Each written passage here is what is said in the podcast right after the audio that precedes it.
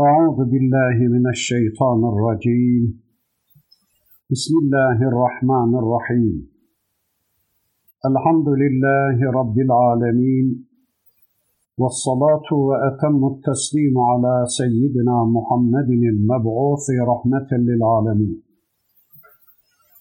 اللهم لا سهل إلا ما جعلته سهلا وأنت تجعل الحزن إذا شئت سهلا اللهم علمنا ما ينفعنا وانفعنا بما علمتنا وزدنا علما برحمتك يا أرحم الراحمين أما بعد أولم ينظروا في ملكوت السماوات والأرض وما خلق الله من شيء وأن عسى أن يكون قد اقترب أجلهم فبأي حديث بعده يؤمنون İlâ âhiril âyât, sadakallâhul azîm. Muhterem müminler, birlikte A'raf suresini okumaya çalışıyorduk. Geçen haftaki dersimizde surenin 185. ayeti kerimesine kadar gelmiştik. İnşallah bu haftaki dersimizde de okumuş olduğum bu 185. ayeti kerimesinden itibaren tanıyabildiğimiz kadar surenin öteki ayetlerini tanımaya çalışacağız. Bugün okumuş olduğum 185. ayeti kerimesinde Rabbimiz şöyle buyurur: Göklerin ve yerin hükümranlığını, Allah'ın yarattığı her şeyi ve ecellerinin yaklaşmış olma ihtimalini düşünmüyorlar mı? Bundan sonra bu insanlar hangi söze inanacaklar? Hangi söze iman edecekler? Evet, göklerin ve yerin melekutuna bakmıyorlar mı? Göklerin ve yerin melekutunu hiç düşünüp araştırmıyorlar mı? Göklerin ve yerin yaratılışını, göklerde ve yerde hüküm süren saltanatı, egemenliği görmüyorlar mı? Gökler ve yerlerde kimin sözünün geçerli olduğunu, göklerde ve yerlerdeki varlıkların kime boyun büküp teslim olduklarını, Allah'ın yaratıklarına bakmıyorlar mı? Baştan sona bir güzellik, baştan sona bir hikmetin geçerliliğini görmüyorlar mı? Bu güzelliği, bu hikmeti Allah'tan başka birisinin gerçekleştirmesi mümkün müdür? Bütün bu ayetlerine bakıp yeniden düşünmemizi istiyor Rabbimiz. Bunların hepsinin birer Allah ayeti olduğunu anlamamızı istiyor. Tüm bu varlıkları yaratanın, hayatlarını düzenleyip doyuranın, koruyup gözetenin Allah olduğunu anlamamızı istiyor. Ve en asa en yekûne kad iktarabe eceluhum. Kim bilir, belki de onların ecelleri, sonları yaklaşmıştır. Yani bu adamlar kendi hayatlarının, kendi ecellerinin bile kendi ellerinde olmadığını, o konuda Allah'ın söz sahibi olduğunu anlamıyorlar mı? Tüm varlıkların hayatları kendi ellerinde olmadığı gibi, ölümleri, ecelleri de kendi ellerinde değildir. Gelişimiz de elimizde değil, gidişimiz de.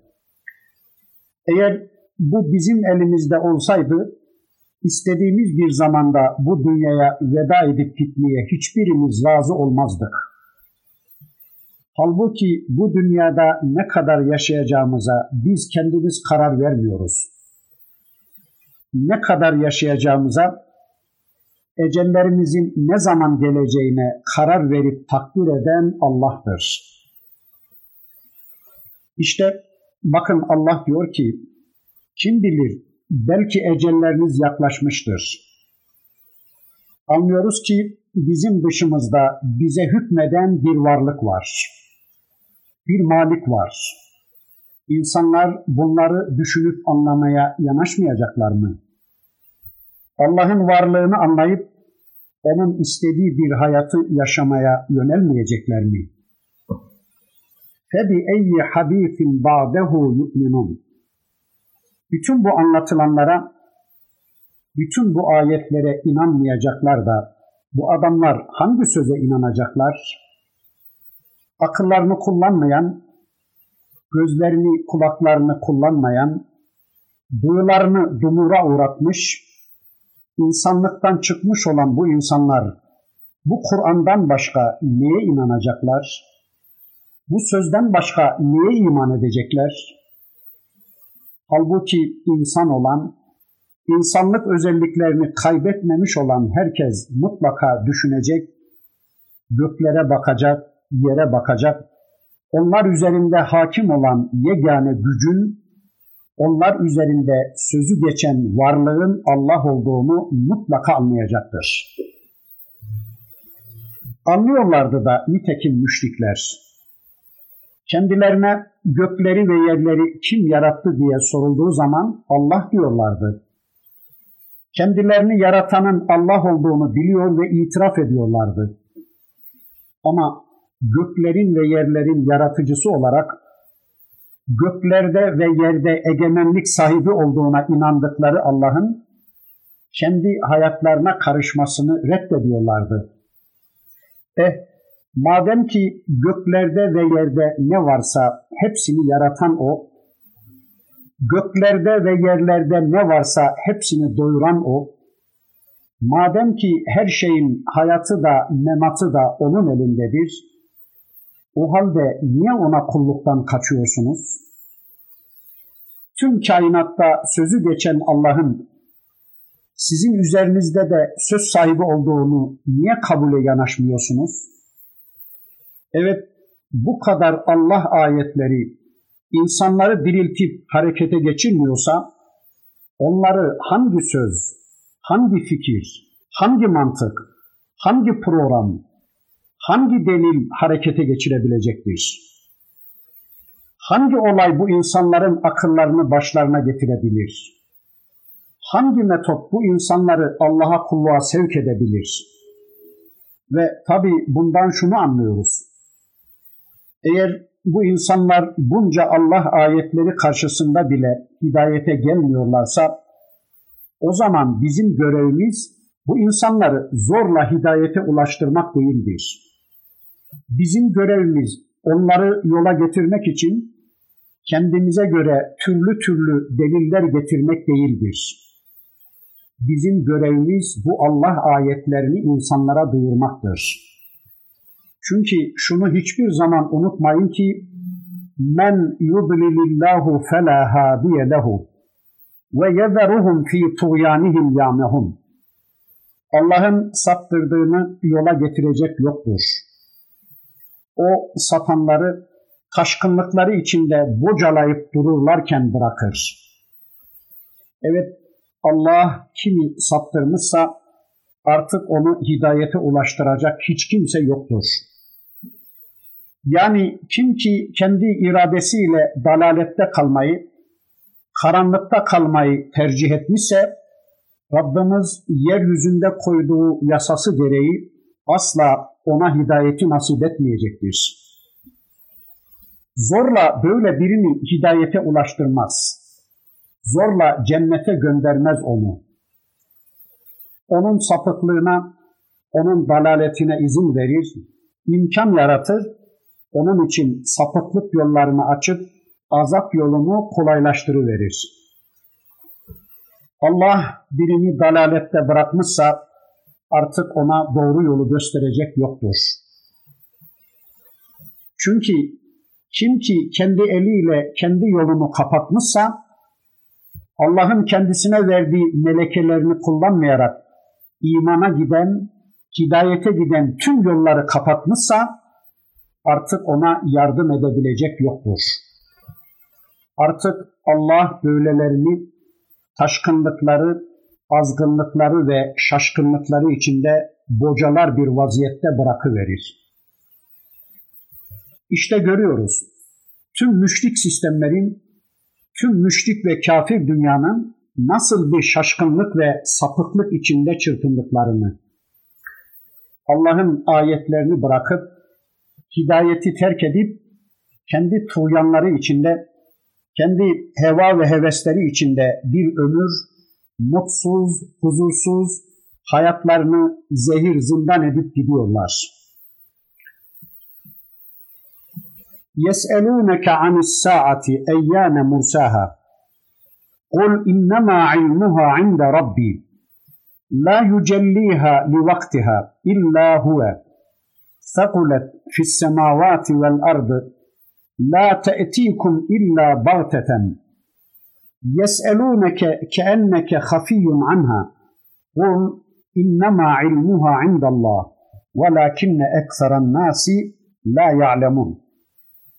Ey Peygamberim, sana kıyametin ne zaman gelip çatacağını soruyorlar. De ki, onu ancak Rabbim bilir. Onun vaktini ondan başka belirtecek yoktur.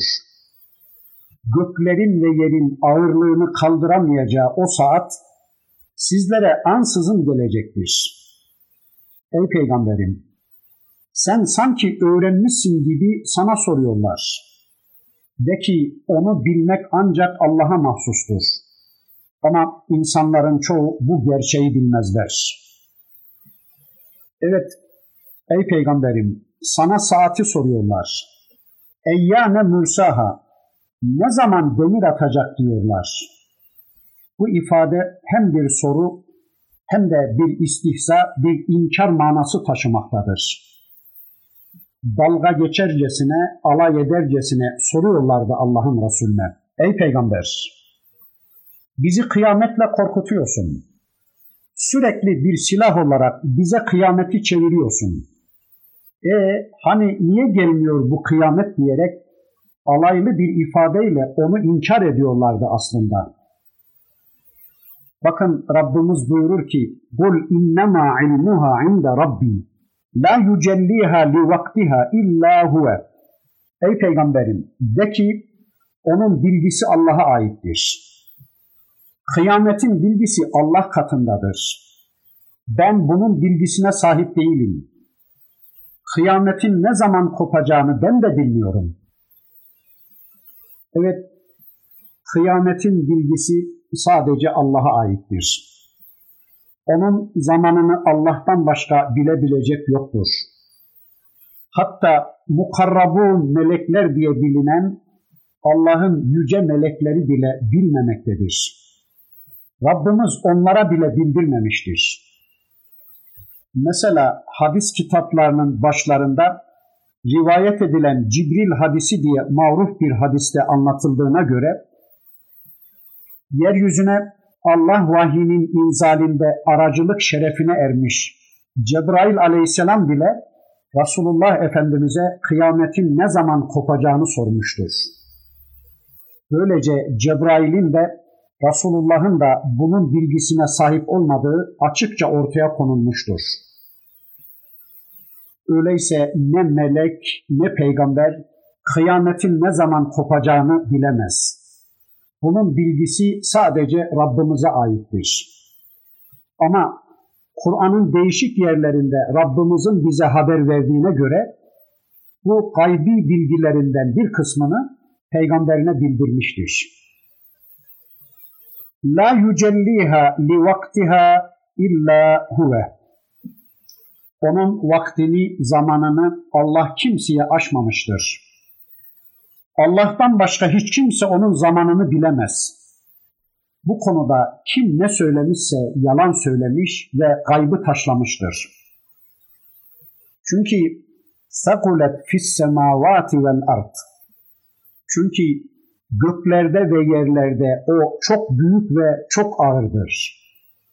Onların inkar ettikleri, alaya aldıkları bu kıyamet konusu öyle basit bir hadise değildir. Bu öyle azametli bir hadisedir ki tüm göklere ve yerlere ağır gelmiştir. La te'tikum illa baghteten. Unutmayın ki bu kıyamet sizin üzerinize ansızın gelecektir. Ansızın sizin beyinlerinizde patlayacaktır bu kıyamet. Yes'elûneke keenneke hafiyyun anha. Bu beyinsizler sanki sen bu kıyametten haberdar mısın gibi onu sana soruyorlar. Cahiller Allah'la seni karıştırıyorlar. Allah'a sormaları gereken şeyi sana soruyorlar. Allah'tan istemeleri gereken bir şeyi senden istiyorlar. Sen bu beyinsizlere de ki ey peygamberim, kul innemâ ilmuhâ indallâh velâkinne ekseren nâsi lâ ya'lemûn. De ki onun bilgisi Allah katındadır. Ama insanlardan pek çoğu bunu bilmiyorlar. Bunu bilemiyorlar. Bunun sebebi de ya bunu bilebilecek kitap bilgisinden, Allah bilgisinden, vahiy bilgisinden mahrumdurlar ya da bu insanlar Allah'ın kendilerine verdiği akıl gibi, göz kulak gibi, kalp gibi nimetlerini kullanmıyorlar, düşünmüyorlar. Bundan sonraki ayeti kerimesinde Rabbimiz peygamberinin konumunu belirleyecek.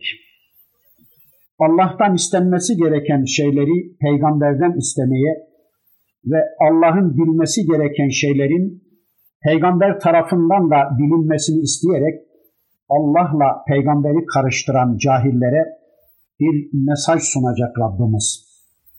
Bakın şöyle buyuruyor. Kul la emliku li nefsi nef'an ve la darra illa ma şa Allah. وَلَوْ كُنْتُ أَعْلَمُ الْغَيْبَ لَسْتَكْثَرْتُ مِنَ الْخَيْرِ وَمَا مَسَّنِيَ السُّوءُ اِنْ اَنَا اِلَّا نَذ۪يرٌ وَبَش۪يرٌ لِقَوْمٍ يُؤْمِنُونَ. De ki ey peygamberim, Allah'ın dilemesi dışında ben kendime ne bir fayda ne de zarar verebilecek bir durumda değilim. Eğer ben görülmeyeni bilseydim, eğer ben gaybı bilmiş olsaydım, daha çok iyilik yapardım, tüm iyilikleri kendimde toplardım ve bana hiçbir kötülük de dokunamazdı. Ben sadece inanan bir milleti uyaran ve müjdeleyen bir peygamberim. Evet ey peygamberim, sana senin bilemeyeceğin kıyametin saatini soran o cahillere de ki, ben kendim için, kendi nefsim için ne bir menfaat celbedebilirim ne de bir zararı def edebilirim. Ancak Allah'ın dilemesi müstesnadır. Bu işin maliki ben değilim. Bu işin sahibi, güç ve kuvvetin sahibi Allah'tır. Allah'ın izninin dışında benim kendim için de yapabileceğim bir şey yoktur. Ancak Rabbimin yasaları sayesinde bazı şeylerden istifade edebilirim. Yeme içme gibi bana bırakılmış şeylerden istifade edebilirim. Ama bu hiçbir zaman insanın kendisi hakkında malikiyetini ifade etmez. Çünkü melekut bir şeyin varoluşundan, var edilişinden, yaratılışından itibaren her türlü menfaatlerin sergilenişine varıncaya kadar her türlü yetkiyi, gücü, kuvveti ve tasarrufu ifade eden bir kelimedir. Bu açıdan melekut sadece Allah'a aittir. Malikiyet sadece ona aittir. Ne melek, ne peygamber, ne de başka bir varlığın fayda ve zarar konusunda malikiyet ve tasarruf yetkisi yoktur. Çünkü herhangi bir varlığın veya herhangi bir insanın kendi nefsine fayda sağlayabilmesi demek, mesela içeceği suyu yaratması, içebileceği şekilde yaratması, kendisi o suya içme ihtiyacı hissetmeden önce suyu yaratması veya kendisi suya muhtaç olmayacak biçimde suyu içmeden de yaşayabilecek bir özellik sahibi yapması kesinlikle mümkün değildir. Çünkü insanı yaratan kendisi değildir. muhtaç olduğu suyu yaratan da kendisi değildir. Yani insanı yaratan, onu suya muhtaç yaratan ve onun emrine muhtaç olduğu suyu yaratıp veren de Allah'tır. O halde o faydaya malik olan insanın bizzat kendisi değil Allah'tır. Suya muhtaç olarak yarattığı insanın karşısına suyu çıkaran, bu menfaati ona sağlayan Allah olduğu gibi, dilediği zaman o suyu ortadan kaldırıvererek insanı o menfaatten mahrum etme gücüne sahip olan da Allah'tır. Eğer bu konuda fayda sağlayan insanın bizzat kendisi olsaydı, muhtaç olduğu şeylerin hiçbir zaman mahrumiyetini çekmemesi gerekecekti. O halde insan için bu faydaya malik olan Allah'tır. Muhtaç olduğumuz suyun biyolojik yasalarını bizim vücutlarımıza yerleştiren ve o suyla ihtiyaçlarımızı gideren başkası değil Allah'tır. Yani susuzluk hissini yaratan da o suyun böbreklerimizden geçerek tüm vücuda yayılma yasasını yaratan da her şeye malik olan Allah'tır. Evet, peygamber bile olsa Allah'ın dilemesi olmadan ne kendi nefsine bir hayır dokundurabilir ne de bir zararı kendisinden def edebilir. Onu da koruyan, ona da yardım eden Allah'tır. Kendisine gelebilecek tüm zararlardan onu koruyan Allah'tır. Rabbimiz Kur'an-ı Kerim'de peygamberini insanlardan gelebilecek her türlü zarardan koruyacağını vaat etmiştir. Ancak zaman zaman Rabbimizin fayda sağlama ve zararı def etme konusunda tek yetkili kendisinin olduğunu anlaması için peygamberini korumadığı da olmuştur. Zaman zaman Peygamber Efendimizin sıkıntı çektiği olmuştur. Sığınılacak tek kucak olarak Allah kucağını bilsin diye zararı def ve menfaati sağlama konusunda tek malikin, tek yetkilinin Allah olduğunu anlaması ve sadece Rabbine güveninin perçinlenmesi için mesela Mekke'de peygamber düşmanlarının peygamber yoluna dikenler dökmelerine, peygamber yemeğinin içine pislikler atılmasına, Kabe'nin avlusunda namaz kılarken omuzlarına devenin işkembesi konulmasına, kafirlerin ölüm tehditlerine, Taif'te taşlanmasına, Uhud'da mübarek dişlerinin kırılmasına, açlık gibi, susuzluk gibi kimi sıkıntıları çekmesine izin vermiştir. Evet, de ki ey peygamberim, Allah'ın dilemesi hariç ben kendime ne bir fayda sağlamaya ne de bir zararı def etmeye muktedir değilim. Ancak Allah'ın meşiyeti dairesinde, Allah'ın istemesi ve dilemesi sayesinde Allah yasaları içinde bir kısım şeyleri elimde bulundurabilirim. Yani şu suyu yeryüzünde bir yasa olarak Allah yaratmıştır ve şu anda sizler gibi işte ben de içebiliyorum. Allah yaratmıştır elmayı, sizler gibi ben de yiyebiliyorum. Ama asıl malik, asıl yasa koyucu Allah'tır. Ben ancak Rabbimin koyduğu bu yasalardan Rabbimin izin verdiği ölçüde istifade ediyorum. Sakın bu konuda beni Allah'la karıştırıp Allah'ın sıfatlarını ve yetkilerini bende görmeye ve Allah'tan beklenmesi gerekenleri benden istemeye kalkışmayın. Ben değil sizlere bir şeyler sağlamak, kendi nefsim için bile Rabbim dilemedikçe hiçbir şeyi sağlamaya malik değilim. Ben gaybı da bilmiyorum. وَلَوْ كُنْتُ أَعْلَمُ الْغَيْبَ لَسْتَكْثَرْتُ مِنَ الْخَيْرِ وَمَا مَسَّنِيَ السُّوءُ. Eğer ben gaybı bilseydim, eğer ben gayba muttali olmuş olsaydım, benim böyle bir özelliğim, böyle bir sıfatım olsaydı, o zaman kendi lehime, kendi namıma hayırları çoğaltırdım. Hayırlarını çoğaltmak isterdim. Nerede altın var, nerede gümüş var onlara sahip olurdum. Yeraltı hazinelerini deşer, yerüstü menfaatlerini devşirirdim. Kendim için tüm hayırları celbettiğim, topladığım gibi bir de bana hiçbir kötülük de dokunamazdı. Eğer ben kaybı bilseydim, nereden nasıl bir kötülük geleceğini önceden bilmiş olsaydım, tedbir alırdım ve bana asla bir kötülük dokunamazdı.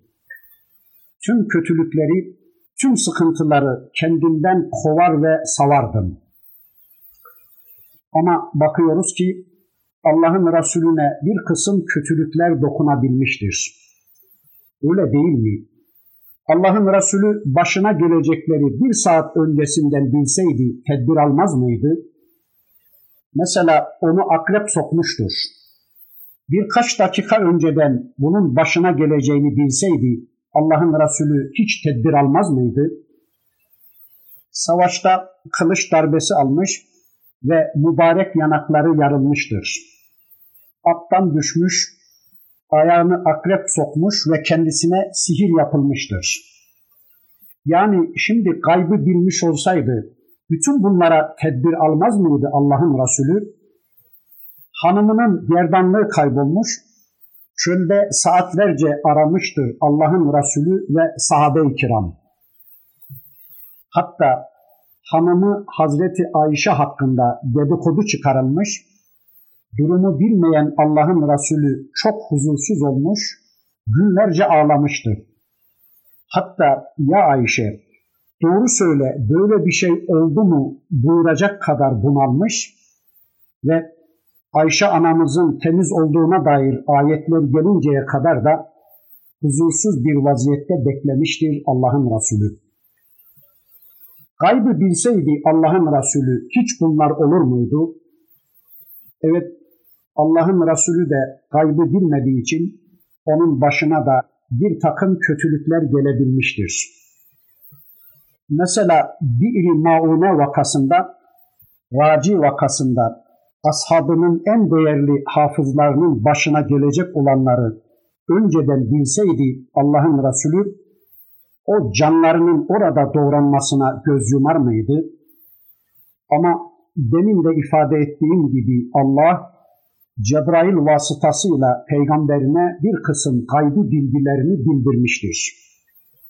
Mesela Resul-i Ekrem, önceden Yakup oğullarının Mısır'a gidiş hadisesini, Hazreti Yusuf'un kardeşleri tarafından kuyuya atılışını, Yusuf Aleyhisselam'ın Mısır'da bir köle olarak satılışını, sonra zindana atılışını, sonra Allah'ın izniyle devletin başına geçip babası ve kardeşlerinin yani İsrailoğullarının Mısır'a yerleşmesini bilmiyordu da Allah kitabında uzunca bunu anlattıktan sonra buyurdu ki ذَلِكَ مِنْ اَنْبَاءِ الْغَيْبِ نُوحِيهِ اِلَيْكِ وَمَا كُنْتَ لَدَيْهِمْ اِذْ اَجْمَعُوا اَمْرَهُمْ وَهُمْ يَمْكُرُونَ Peygamberim, bunlar sana vahyettiğimiz gayb haberlerindendir.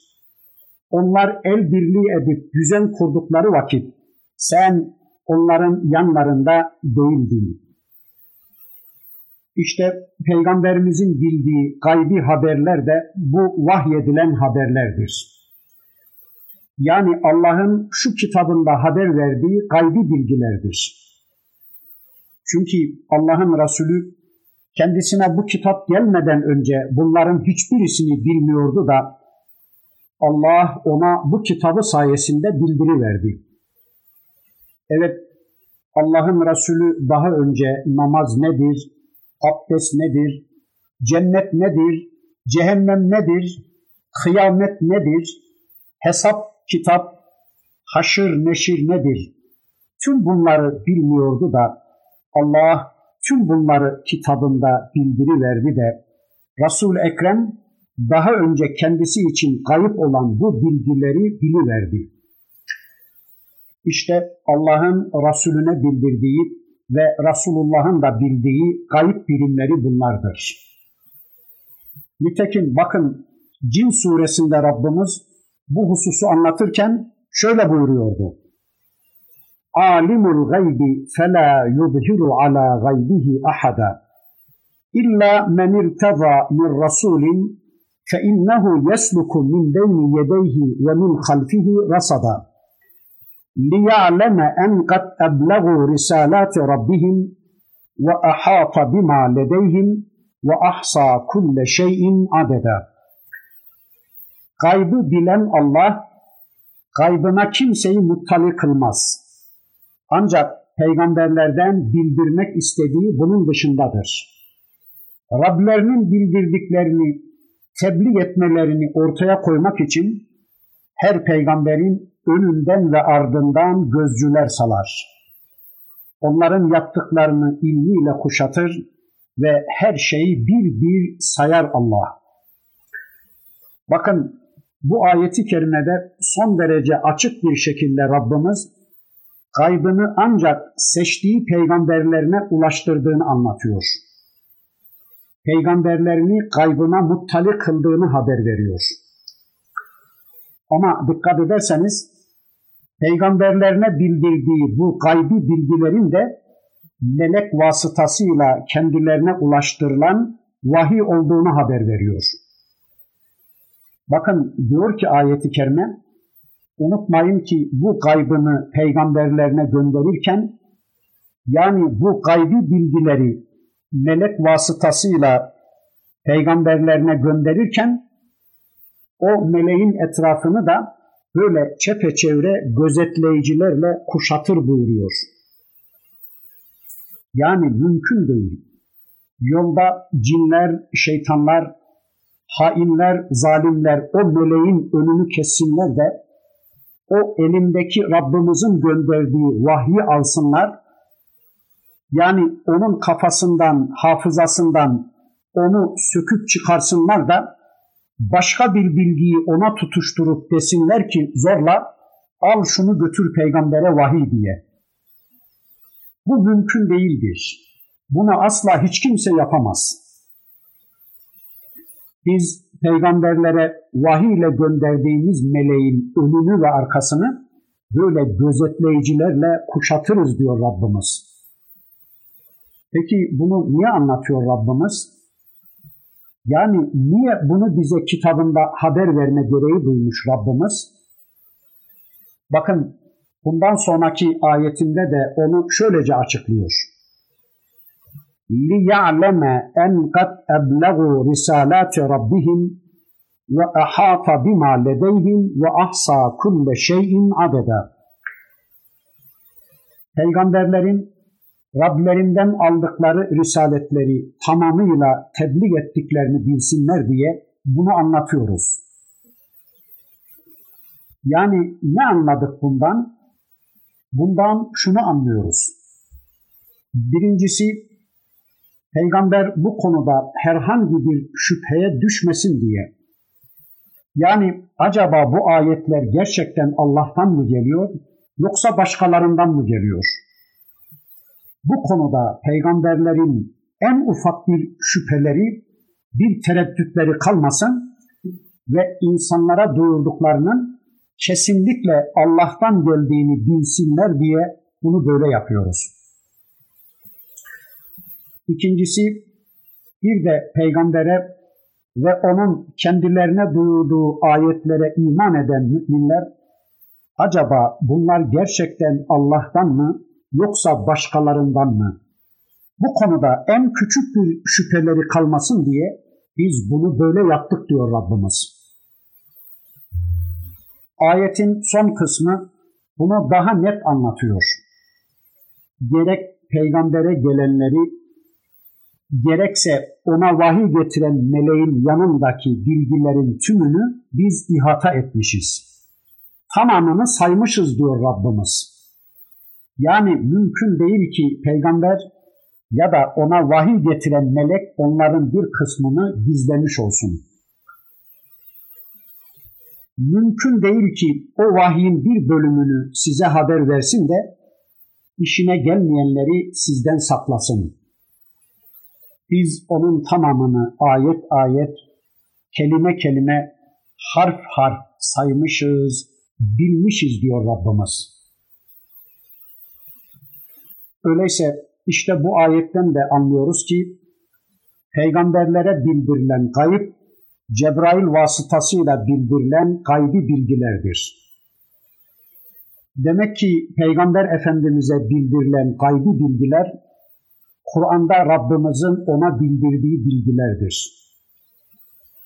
Peki o zaman Peygamber Efendimiz gaybı bilir mi? Hayır, peygamberler de gaybı bilmezler. Peki Allah bildirirmiş ama, bak burada bildirir diyor.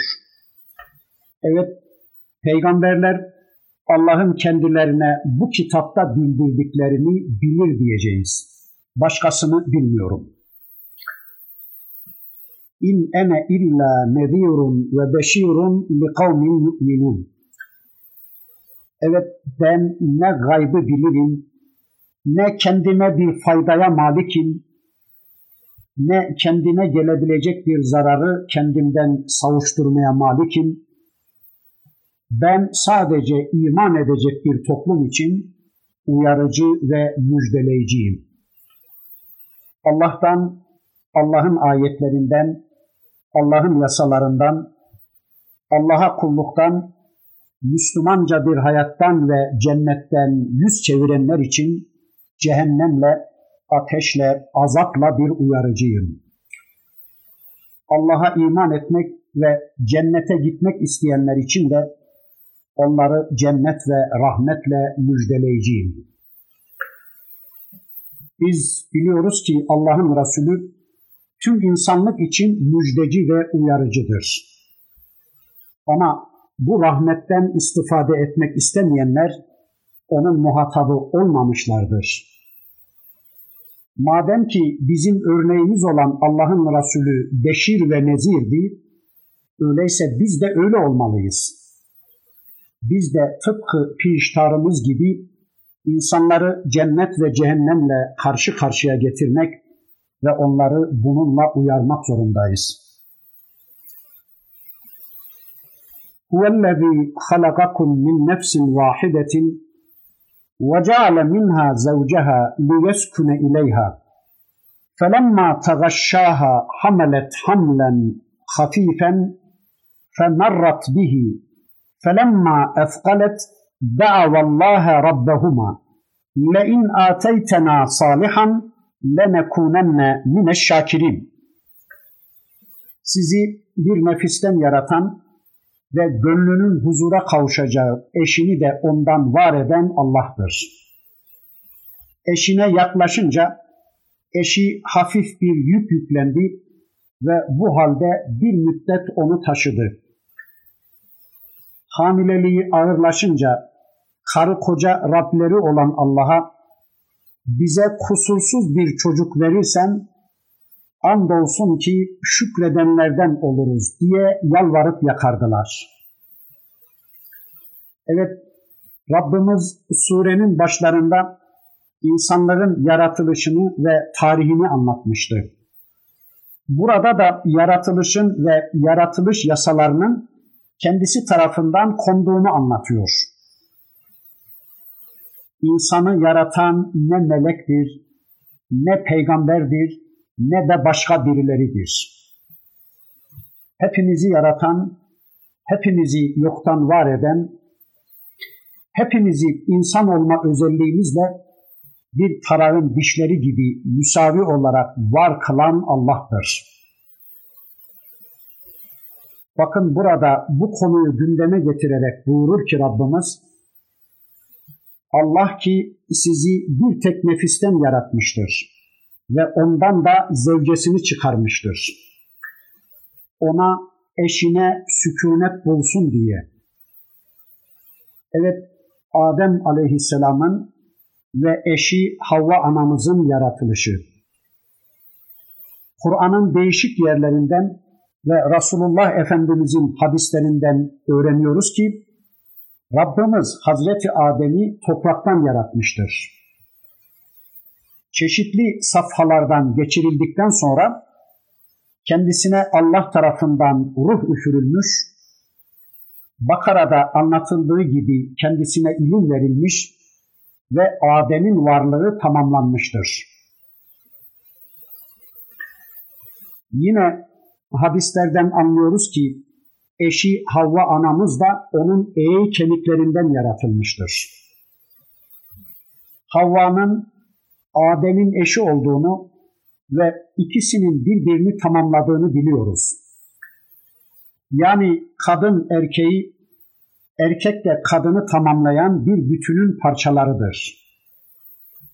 Ne Havvasız Adem ne de Ademsiz Havva düşünülemez. Yani eşlik karşılıklıdır. İnsan olarak, kul olarak her ikisine de benzer görevler yüklendiği gibi farklı misyonlar da yüklenmiştir. Bakın, her ikisinin de yaratılışları gündeme getirildikten sonra Rabbimiz buyurur ki لِيَسْكُنَ اِلَيْهَا onda sükunet bulsun diye, onda yuva bulsun diye, ona gönlü aksın, ona kalbi meyletsin, yanına vardığında doyuma ulaşsın diye. Eşlerde birbirleri için böyle bir nimet söz konusudur. Bunu Allah söylüyor. Demek ki evlenmek gerek kadın açısından gerekse erkek açısından sükunete, huzura ve doyuma ulaşma sebebidir.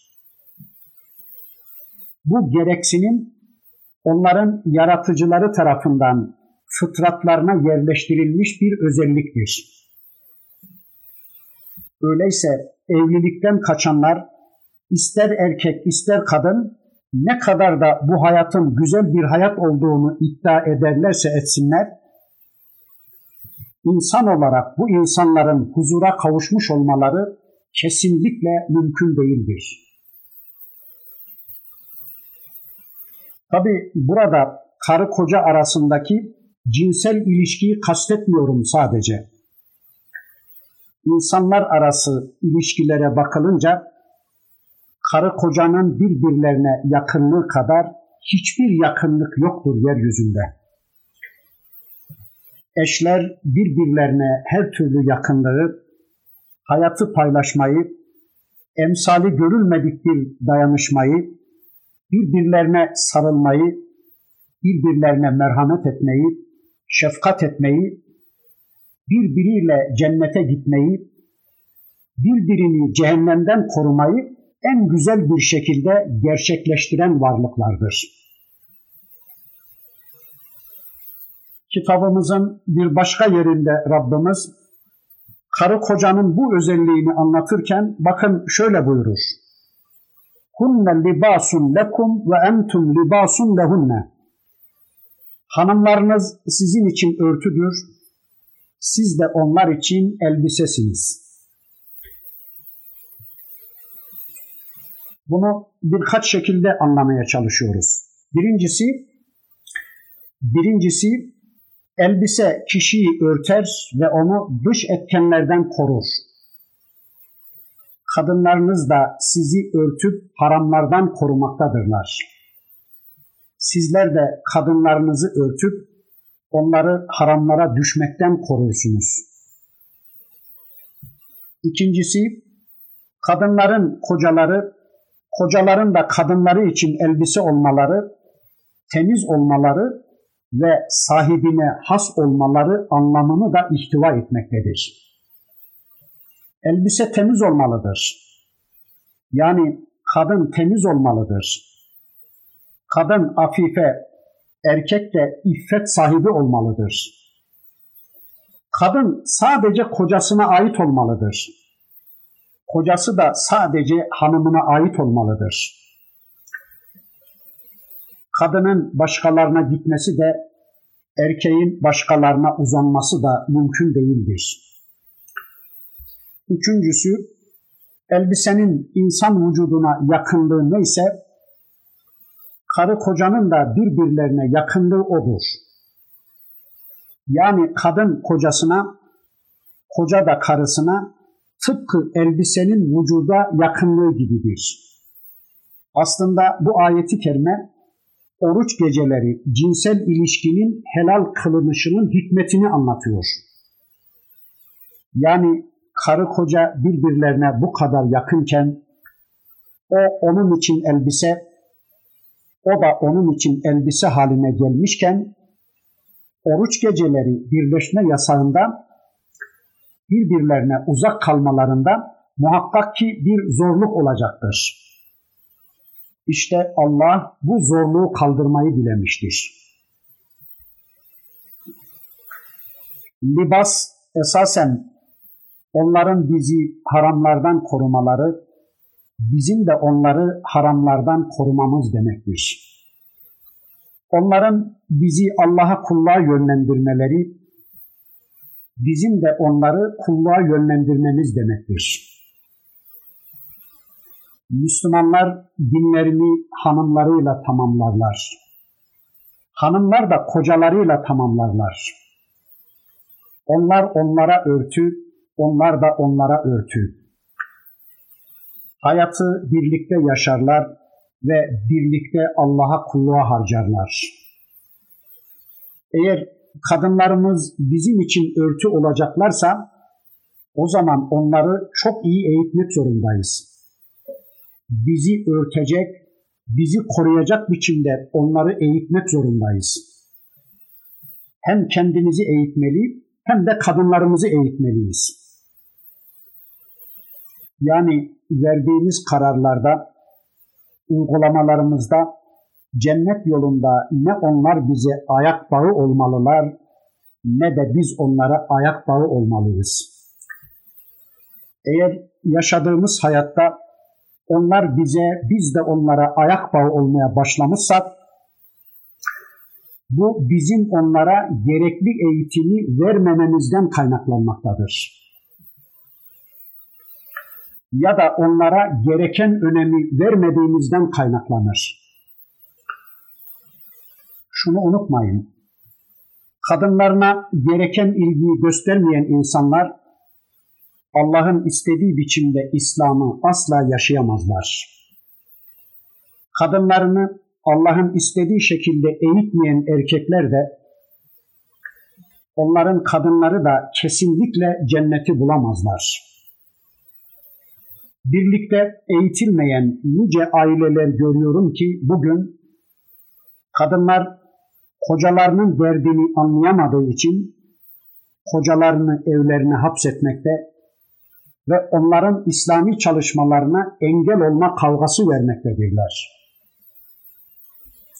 Halbuki birlikte eğitilselerdi, her ikisi de aynı endişeleri taşısalardı, bu kadınlar kocalarını bir saat bile evde boş durdurmayacaklardı. Evet, öyleyse birlikte eğitilerek onlar bizi cehennemden koruyacak, biz onları ateşe gitmekten koruyacağız. Bir insanın harama düşmesi, Allah korusun, dünyanın yıkılması demektir. Yani bir kadının kendi helalinden başkalarına uzanması, bir erkeğin helalinden başkalarına gitmesi, tüm dünyanın batmasıyla eş anlamlıdır ve de toplumun helaki işte budur. Evet, işte karı koca birbirleri için sükunet kaynağıdır, huzur kaynağıdır. Bakın, yine hadislerde gördüğümüze göre Adem aleyhisselam yaratıldı ama karısı yoktu. Bir ara Adem aleyhisselam uyudu veya daldı, sonra gözlerini açıp bir baktı ki yanında bir insan vardı, bir kadın duruyordu. Hazreti Adem'in gönlü ona doğru akıyor birdenbire, onda kendisini buluyor ve hemen diyor ki eşim, yani onun kendisinden bir parça olduğunu, kendisini tamamlamak üzere yaratıldığını, kendisiyle birlikte cennet hayatı yaşayacağını anlayarak hemen eşim diye terennüm ediverdi. İşte Allah'ın bu yasası her ikisinin de fıtratına derc edilmiştir, yerleştirilmiştir diyoruz. فَلَمَّا تَغَشَّاهَا حَمَلَتْ حَمْلًا خَف۪يفًا فَمَرَّتْ بِهِ فَلَمَّا اَثْقَلَتْ دَعَوَ اللّٰهَ رَبَّهُمَا لَاِنْ آتَيْتَنَا صَالِحًا لَنَكُونَنَّ مِنَ الشَّاكِرِينَ Adem Aleyhisselam onu kuşatınca, ona sarılınca, onunla beraber olunca, artık o onun eşi olunca, o da hafif bir yük yüklendi ve o yükle dolaştı. O yükle gezmeye başladı. Hamileliğin ilk günleri hafiftir ama gittikçe ağırlaşmaktadır. Hamile kadın hamlini taşıyor. Onunla birlikte gezip dolaşıyor. Anamız Hazreti Havva'da ve onun evlatlarının tümünde aynı yasanın geçerli kılındığını görüyoruz. Kadının hamliyle birlikte bir gidişinin söz konusu olduğunu anlatıyor Rabbimiz. Tabi bu ifadeden birçok Allah yasasının varlığını anlıyoruz. Mesela hamile bir kadının normal hayatındaki uğraşlarını terk ederek bir kenara çekilip yatması bu yasaya göre uygun değildir. Yine o kadın normal hayatını sürdürecek, gidip geleceği yerlere gidip gelecek ve böylece kendisini de çocuğunu da hantal bir duruma getirmeyecektir. Böylece çocuk gelişiminde Allah yasası gerçekleşecektir. فَلَمَّا اَثْقَلَتْ دَعَوَ اللّٰهَ رَبَّهُمَا Ve nihayet kadın ağırlaşınca, doğumu yaklaşınca kadın ve kocası ikisi birden candan ciğerden Rablerine dua ediyorlardı. Rablerine yalvarmaya başladılar. Durumlarıyla alakalı olarak Rableriyle iletişim içine giriyorlar ve şöyle diyorlardı. لَاِنْ آتَيْتَنَا صَالِحًا لَنَكُونَنَّ مِنَ الشَّاكِرِينَ Ya Rabbi, eğer bize salih bir evlat verirsen, salih, yarayışlı bir çocuk veya bildiğimiz anlamda eli ayağı düzgün, arızasız, kusursuz, sağlıklı bir çocuk verirsen biz sana şükredeceğiz. Sana şükredenlerden olacağız dediler. Çünkü bunları yaratan sadece Allah'tır. Çocuğu yaratan, çocuğa şekil veren ve onu takdir buyuran Allah'tır. Sadece çocuk değil, insana lütfedilen tüm rızıklar Allah'tandır. Çocuk da bu rızıklardan birisidir. Bakın karı koca, bize verdiğin bu rızıklardan ötürü sana kulluk yapacak, sana şükredeceğiz diyorlardı. Peki Rabbimiz onların bu dualarına, bu taleplerine nasıl mukabelede bulundu? Biz bu hafta inşallah burada kalalım, onu gelecek haftaya bırakalım. Önümüzdeki hafta kaldığımız yerden surenin öteki ayetlerini tanımak için tekrar bir araya gelmek üzere Allah'a emanet olun. Subhaneke Allahümme ve bihamdik. Eşhedü en la ilahe illa ente estağfiruke ve etubu ileyk. Velhamdülillahi Rabbil alemin.